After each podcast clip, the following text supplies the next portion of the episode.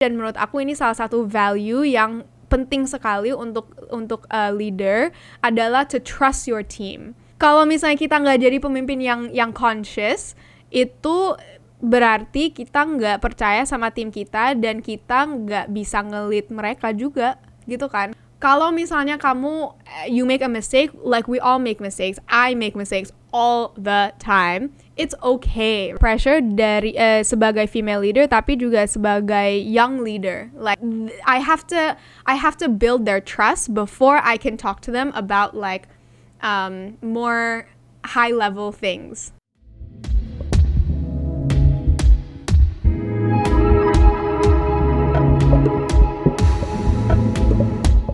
selain yang tadi kamu sebutin ya, ada lagi nggak sih karakter-karakter atau atau things that you think is how leader hmm. is should be?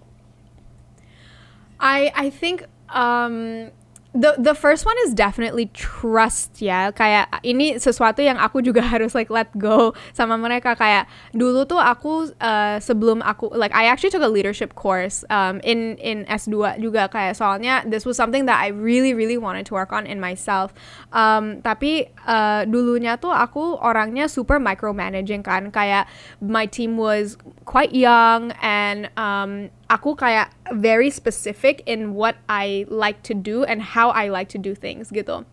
Jadi itu uh, lebih micromanaging banget dan aku cepet burn out soalnya setiap yang kecil-kecil aja gitu kayak aku selalu uh, like I have to be there for it. Like every every class, every Instagram post, every Instagram story that came out, aku harus approve dulu sebelum it, it went out gitu kan.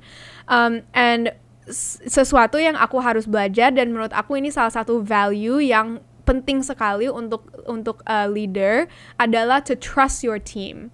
Like kenapa kamu hire mereka kalau misalnya kamu juga nggak percaya sama mereka kan dan you you don't you don't trust that they're gonna do the job, right? Jadi it's a fine balance. This is something that I also talk a lot about with like my my friends who are also like um, managers and leaders is like balance-nya antara how to try like how much you should be working on the execution and how much you should be working on the vision gitu kan. Soalnya kalau misalnya aku uh, kasih mereka oh, oke okay, aku punya ide ini visinya atau goalnya kayak gini uh, I have to trust that they will be able to execute it and meet that goal right? Jadi sebagai eh, sebagai lagi sebagai leader I have to be very focus on our vision and aku harus bisa trust percaya tim aku untuk eksekusiin itu. Dan kalau misalnya mereka nggak bisa eksekusiin yeah they have to understand or they have to know why they're not doing this job right ya kan? Like for for me this is something that like oh my gosh if my team is listening to this they're probably like ini benar banget sih dia tuh kayak gini.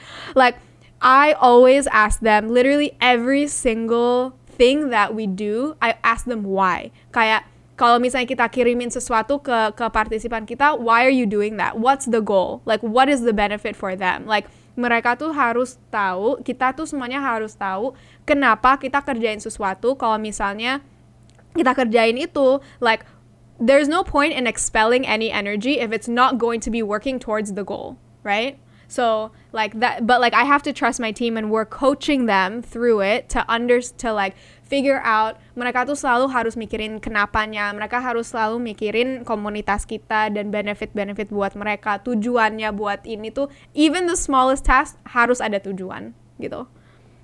Uh, mengakar banget ya. I like that. I mm. yeah, I'm going to take that advice. Thank you. So, all right. So what what do you know about conscious leadership? Ever heard about it? Uh, yeah. Well, I don't know what like the true definition is, but I'm assuming con- conscious leadership is like you are very like like what I said, right? You have to be very flexible about who you are as a leader, and you have to apa ya like mikirin tim kamu sebelum kamu mikirin diri kamu sendiri sebagai pemimpin. Is do that you, right? Do you think it's a good concept?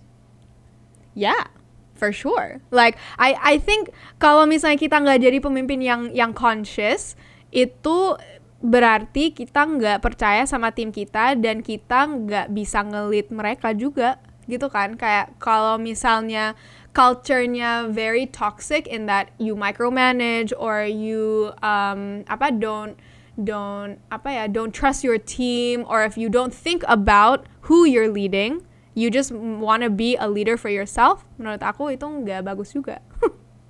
That's right. So we believe that as a leader we have we, we need to have integrity and trust as you said right? Mm-hmm. from the stakeholders and also the team that we lead. So do you agree with this concept? Yeah. Why i definitely in- do. why is integrity is very important for you uh, integrity in myself but also integrity in my team kan yeah. soalnya ya kalau misalnya kita nggak punya what's the what's the English word for integrity? Integritas. Integritas, yeah. Betul. Oh my god, that was a complete guess. Yeah. I'm so proud of myself. Yeah, so integrity menurut aku tuh penting sekali soalnya it goes back to trust juga kan. Aku harus trust mereka, tapi mereka juga harus trust aku dan kalau kalau aku mikirin integritas integritas itu berarti kalau misalnya mereka salah, mereka uh, nggak nggak they're not afraid to tell me also they're they can like you know they're they're honest people they're good people and kalau misalnya mereka nggak kayak gitu ya aku juga nggak bisa percaya mereka kan. Dan uh, kalau kita kembali lagi ke the conversation about trust and trusting your team, aku harus percaya bahwa mereka tuh bisa make their own decisions. Mereka tuh nggak perlu aku untuk uh, setiap yang kecil-kecil gitu. And I don't have, I can trust them. I can let go. I cannot micromanage. Soalnya mereka bisa make their own decisions. Kalau misalnya mereka nggak punya integritasnya dan kalau misalnya mereka kerjain sesuatu dan salah atau nggak bener atau something and mereka nggak nggak bilangin ke aku ya gimana caranya aku juga bisa percaya bahwa mereka bisa make their own decisions ya kan? It's like a vicious circle gitu. So menurut aku tuh integrity and trust is very very important. Soalnya it builds the culture of of trust right? It builds the culture that kalau misalnya kamu you make a mistake like we all make mistakes. I make mistakes all the time it's okay, right? As long as we learn from it and kita bisa uh, apa cari solusi bersama gitu. Jadi menurut aku sih in integrity and, and trust is one and the same because if you if you're not a, kalau kamu uh, nggak uh, jadi orang yang punya integritas kita juga nggak bisa percaya sama kamu gitu yes that I so agree with that so as a young female leader Have you ever felt like ada tekanan-tekanan gitu? Have you ever felt that? Like pressures from anything as a female leader? Iya, aku ada pressure dari uh, sebagai female leader tapi juga sebagai young leader. Like I started Generation Girl um quite young, like quite early in my career. I was maybe like 24, 2 2 23 24-an gitu dan aku kalau misalnya aku ada meeting sama external party gitu biasanya kan ya they're much older they are you know usually men. Jadi um one of one of my most like traumatic stories that I tell a lot is like aku pernah ke meeting aku mau partnership sama um, this this company. Jadi aku uh, masuk dalam meetingnya dan orang ini tanya aku kayak oh ini yayasan orang tua kamu ya? And I was like no this is mine. Ini punya aku aku bikin sendiri. Dan dia kayak iya ya aku ngerti aku ngerti. Kamu tuh jadi face nya tapi yang sebenarnya punya yayasan ini tuh orang tua kamu uh, yang mereka yang kasih ke kamu gitu untuk ngelit and I was like my my parents don't do anything for me here like maksudnya oh, wow. not that they don't do anything maksudnya kayak yeah, untuk yeah. kerjaan aku yeah. kayak mereka nggak bantuin aku sama sekali and um and dia kayak nggak percaya gitu and he was very skeptical like and this is someone that menurut aku he should have been much more open right to the idea tapi uh, aku nggak tahu itu gara-gara aku masih kelihatan kayak anak kecil atau aku mungkin gara-gara aku perempuan. I I don't know sih tapi itu salah satu experience yang it's very apa ya nggak semua orang kayak gitu tapi it's definitely not uncommon right? Um, atau enggak kayak banyak banget orang yang um, mereka kalau misalnya aku ngomong sama mereka, mereka nggak like I have to I have to build their trust before I can talk to them about like um, more high level things, right? Like itu apa ya kayak dan dan kalau misalnya aku lihat ke my my like male friends who have their own businesses who who take the same meetings as as I do with these same people, mereka experience-nya tuh beda sekali sama sama experience aku gitu kayak mereka if they walk into a room how however young they are they can get right into down to business and everything goes smoothly. Kalau aku kayak aku harus basa-basi dulu, aku harus um, apa show my credentials basically kayak aku ha emang harus bener-bener prove to them bahwa aku bisa like I am the right person for this job baru nanti mereka mau um, apa ngomongin bisnis sama aku gitu. So itu tapi again aku nggak tahu kalau misalnya itu gara-gara aku wanita atau aku kelihatan kayak anak kecil juga kan. Jadi um, that's that's something. But it also feeds into my own uh, like vision of uh, not vision like gimana caranya aku lihat diri aku sendiri juga sih. Itu affect affect banget um, sama, sama itu. Soalnya ya kembali lagi ke confidence kan. Kalau misalnya ada banyak orang yang bilang ke aku ah ini yayasan orang tua kamu ya? Atau ah ini kamu kayak gini ya? Kayak ya yeah, of course I'm gonna like is is this my parents or is it like I'm gonna double like yeah. aku bakal question myself juga kan ya? Walaupun aku tahu itu nggak bener kayak aku masih kayak kalau orang itu bilang kayak gitu? Is it? Like oh my God. am I am I like questioning myself? Like so jadi the it definitely feeds into the imposter syndrome. Kayak imposter oh, syndrome aku lumayan lumayan itu sih um, apa um, it's quite bad gitu. But uh, maka aku kembali lagi kalau misalnya aku uh, ada tantangan seperti itu atau aku uh, feeling the imposter syndrome, aku kembali lagi ke visi misi aku, just block everything out like okay, what do I want to do? Aku mau bantu komunitas aku, aku kembali lagi ke mereka, aku tahu mereka bakal selalu kita selalu mendukung mereka tapi mereka juga selalu akan mendukung kita kan jadi kayak I try to go back to my safe space I try to go back to my community and just focus on fokus ke dalam visi misi kita and that's that's kind of just how you get through it like true true mau, like you know? all those noises somehow we just have to like udah nggak usah didengerin gitu karena kayak mm -hmm. Buat apa buang-buang waktu ya sih geng iya yeah So we're Betul. sorry that you have to go through that. That's really hard. It's not your fault. this is how life is, yeah. Right? but oh wow, that that one is hard. So yeah, talking about that, like the hard stuff, right?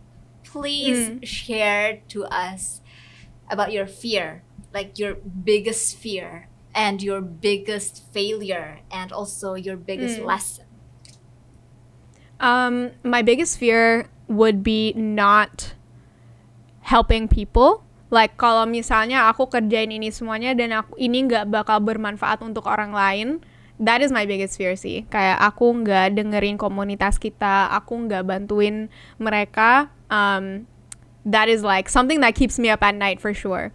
Um, setiap kali kita um, bikin program baru atau kita nge-launching program, aku selalu kayak very anxious because I just want to make sure that they are um, being helped, right? Like kita kita uh, akan di situ untuk mereka. Itu my biggest fear.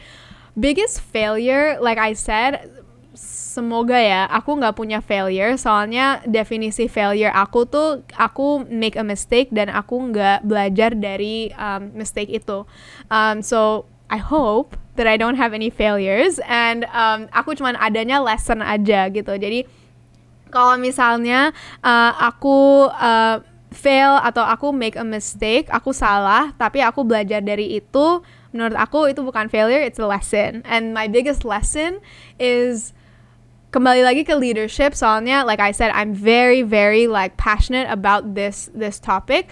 Um, my biggest lesson is that aku nggak tahu bahwa tim aku tuh bener-bener um, liatin like aku jadi role model buat mereka gitu. Uh, dan kalau misalnya aku nggak positif atau aku nggak nggak um, nggak fokus dalam visi kita atau aku juga nggak mentally healthy it trickles down the the organization for sure. Jadi um, that is my biggest lesson sih. Aku juga harus uh, take care of myself. Aku harus uh, take care of my mental health, my physical health for the sake of the organization gitu. Soalnya kalau misalnya aku nggak mentally and physically healthy, they're also not mentally and physically healthy. And the organization and the community doesn't is not mentally and physically healthy either. Jadi itu biggest lesson buat aku sih kayak menjadi role model untuk orang lain in a way that I didn't know. Soalnya menurut tadinya aku tuh pikir role model tuh kayak Michelle Obama, Melinda Gates, kayak menurut that's what I thought a role a role model was, right? Tapi aku nggak tahu bahwa aku sebenarnya jadi kayak model buat mereka juga kalau misalnya aku um, ini pas pas the beginning of the pandemic pas pandemi uh, baru mulai kan kita nggak punya working hour sama sekali kan jadi emang bener-bener tujuh tujuh hari per week, I was working like 12 hours a day. Um, and that uh, my my my team copied me juga. Dan kita semuanya tuh se satu tim kita semuanya burn out soalnya aku yang ngeset itu gitu. Kayak oh mereka tuh pasti nggak enak kalau misalnya mereka nggak kerja sabtu minggu so, kalau misalnya aku lagi kerja kan. Jadi aku benar-benar harus set boundaries okay let's have weekends again let's do this. And pas aku baru um, take time off mereka juga take time off gitu. So like it really does like every little small thing that I do yang aku menurut aku aku nggak mikirin sama sekali sebenarnya mereka liatin gitu. Jadi that's my biggest lesson sih is like I have to always be very careful with what I do so that my team doesn't have bad habits juga kayak aku. I think yeah, I think that also comes back to your first uh apa ya your your purpose gitu ya. You want to give impact gitu kan. So it turns out that every mm. little thing somehow impact others. So yeah that's yeah. that's a big lesson right there. It is a big so, lesson. we're going to talk about your personal view now. So what do you really care about? There are so many things that I really care about. Outside of like everything we've already talked about yeah um, selain selain semuanya yang kita udah omongin obviously I'm very uh, aku uh, sangat amat passionate tentang pendidikan tentang women's uh, equality gitu-gitu. Tapi uh, like I said kayak mental health itu salah satu yang um, that's something that I'm slowly learning. Itu dulu pas aku uh, kecil pas aku growing up itu nggak sesuatu yang kita bukan cuma omongin sih tapi ya kayak nggak ada exposure. Aku nggak punya exposure sama sekali ke mental health gitu. Jadi itu uh, sesuatu yang sekarang as an adult I'm aku lagi coba belajar gitu mental health. Um, I hope that I'm also somewhat environmentally uh, conscious.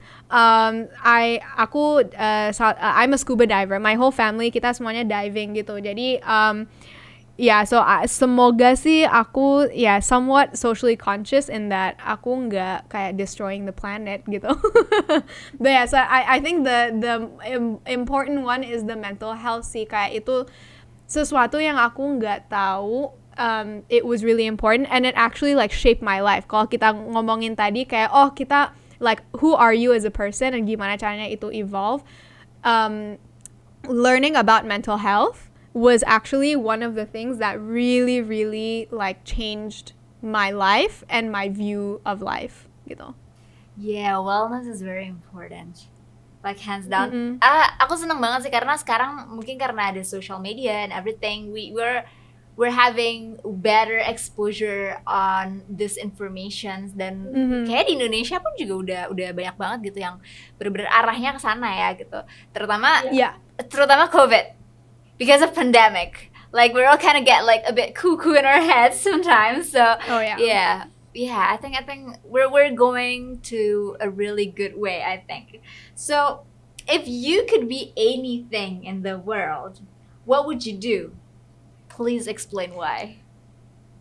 Uh if i could be anything yes. i i don't know. I, I i like i said like i would hope that i would still be helping people in whatever way um, it doesn't have to be generation girl. It as long as uh, as long as aku masih um, berimpact well, aku bisa be oh my gosh sorry my bahasa now is like so bad.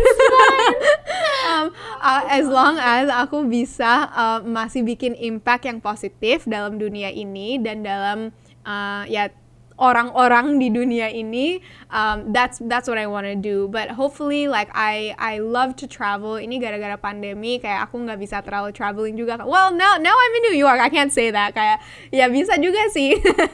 Tapi um, I would love to just travel the world uh, bantuin orang bukan cuma dalam komunitas um, kecil kita di Indonesia tapi ya uh, traveling untuk membantu orang lain juga um, expose myself to more cultures. Soalnya yang kita tadi udah omongin kan kayak menurut aku se sebanyak um, experience yang kita pengalaman yang kita punya itu lebih kita bisa kembali lagi ke Indonesia dan kita bisa uh, coba terapin apa yang kita belajar dari luar ke komunitas kita yang kecil ini kan. Jadi um, itu sesuatu yang uh, like I love to I want to travel. Um, obviously I want to dive everywhere in the world. Um, tapi ya kembali lagi sih kayak aku cuma mau bantu orang dan punya impact yang positif di dunia ini uh, di Indonesia tapi ya semoga di luar negeri negeri juga juga bisa gitu. Which you are already doing.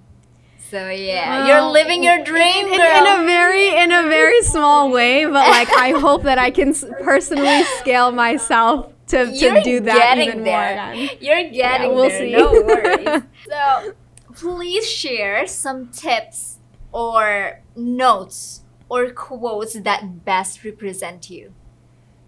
Oh my gosh, I don't have any like quotes. Like I don't have any like smart like quotes or anything. Um, um, mungkin uh, aku bisa kasih uh, framework yang kita selalu pakai. So uh, kita selalu pakai the design thinking framework. Um, if you know what that is. Jadi itu um, ada langkah-langkahnya, tapi it's a framework that kembali lagi kita selalu harus mikirin beneficiaries kita. Kita selalu harus mikirin orang yang kita mau um, uh, bantuin gitu. So so this is like the design thinking framework is sesuatu yang di dalam tim kita kita selalu um, praktekin gitu. Praktisin praktekin? praktekin ya bisa praktekin oh yeah. my gosh okay That's first good. try that was good that was good um, um, ya jadi uh, kalau misalnya kita uh, mikirin sesuatu the design thinking framework itu langkah pertamanya tuh understanding your users right ngerti um, orang yang kamu mau um, mau bantuin dan gimana cara kayak kamu langkahnya tuh selalu kembali lagi ke ide itu gitu. Jadi um, menurut aku design thinking framework is something that like it's not a way of life because that sounds very culty, but like itu sesuatu yang dalam organisasi kita tuh sangat amat penting gitu. Soalnya kalau kita mau jadi organisasi yang lebih impact driven, kita emang selalu harus mikirin um, orang yang kita mau bantu uh, duluan gitu. Nice. So, Nadine, how do you see tech, technology, shape our world and humanity? Um, ya, jadi uh, technology menurut aku bisa shaping our personal lives, tapi juga um, dunia kita yang yang kalau personally itu kita bisa jadi lebih efisien dan lebih scalable uh, diri kita sendiri.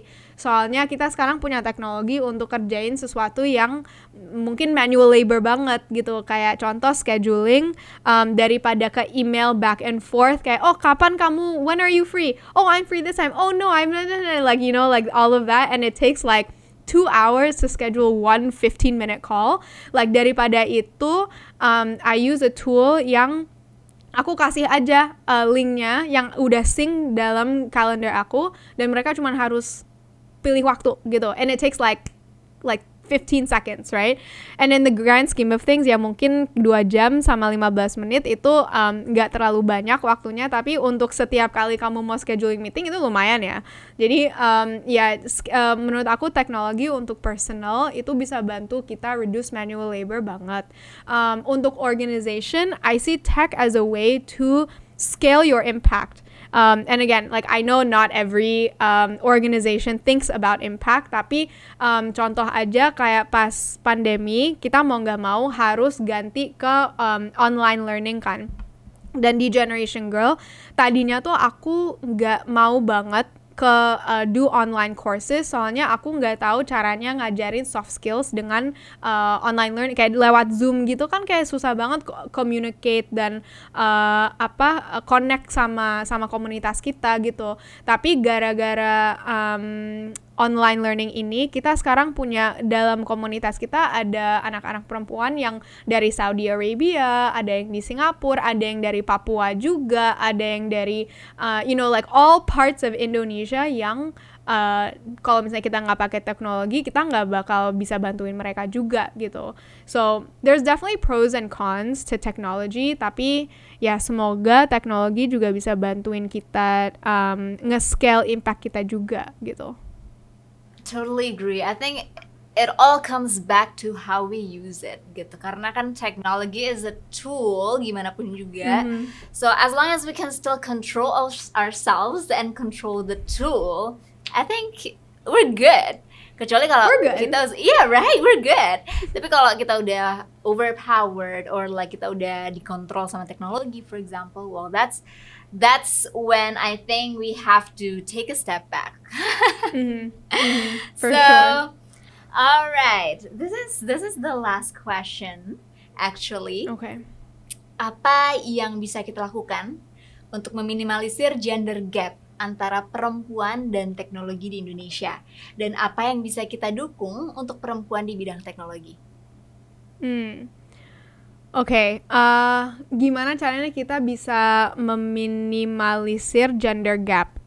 Ini mu mungkin uh, misconception atau bukan masalah sih, tapi kayak sesuatu yang orang tuh pikir tapi sebenarnya nggak benar adalah untuk nge-reduce gender gap ini atau untuk um, to in order to have equal rights, in order to have more equality with men and women orang tuh mikir itu masalah cuman untuk perempuan aja gitu. Maksudnya kayak oh oke, okay, women supporting women. That's great. Tapi sebenarnya everyone should be supporting women. Bukan cuman wanita aja yang harus mendukung wanita yang lain gitu.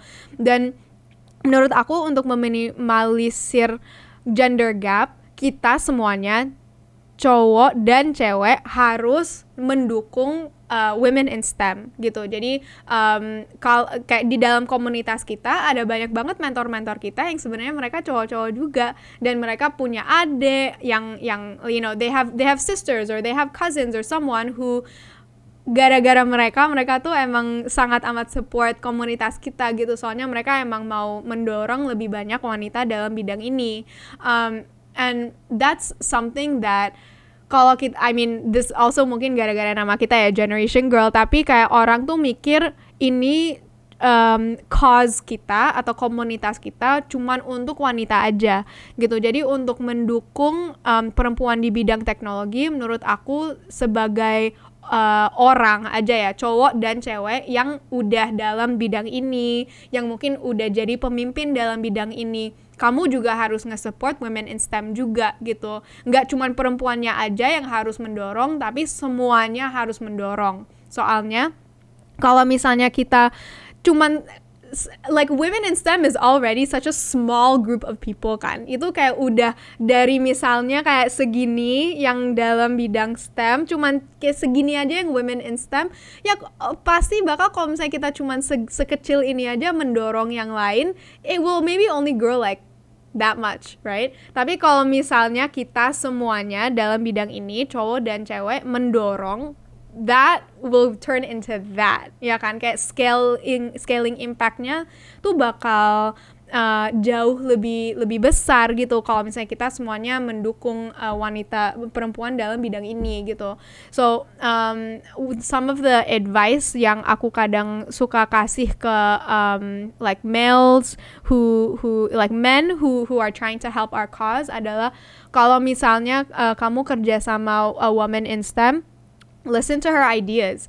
Like that is like so simple kan. Tapi sebenarnya kayak mendengerin mereka aja dengerin mereka curhat dengerin ide-ide dan kreativitasnya dia point of view-nya dia itu udah sangat amat powerful. Kalau misalnya kamu udah jadi um, pemimpin dalam dalam bidang ini try to you know obviously with the with the proper skills and everything coba kayak bantuin wanita-wanita yang lain untuk uh, rise to more leadership positions juga.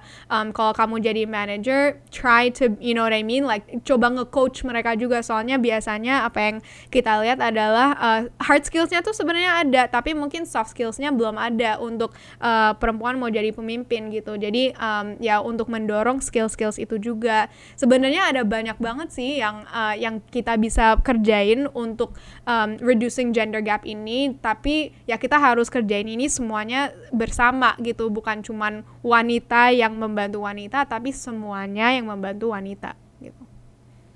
That is so true and whoa.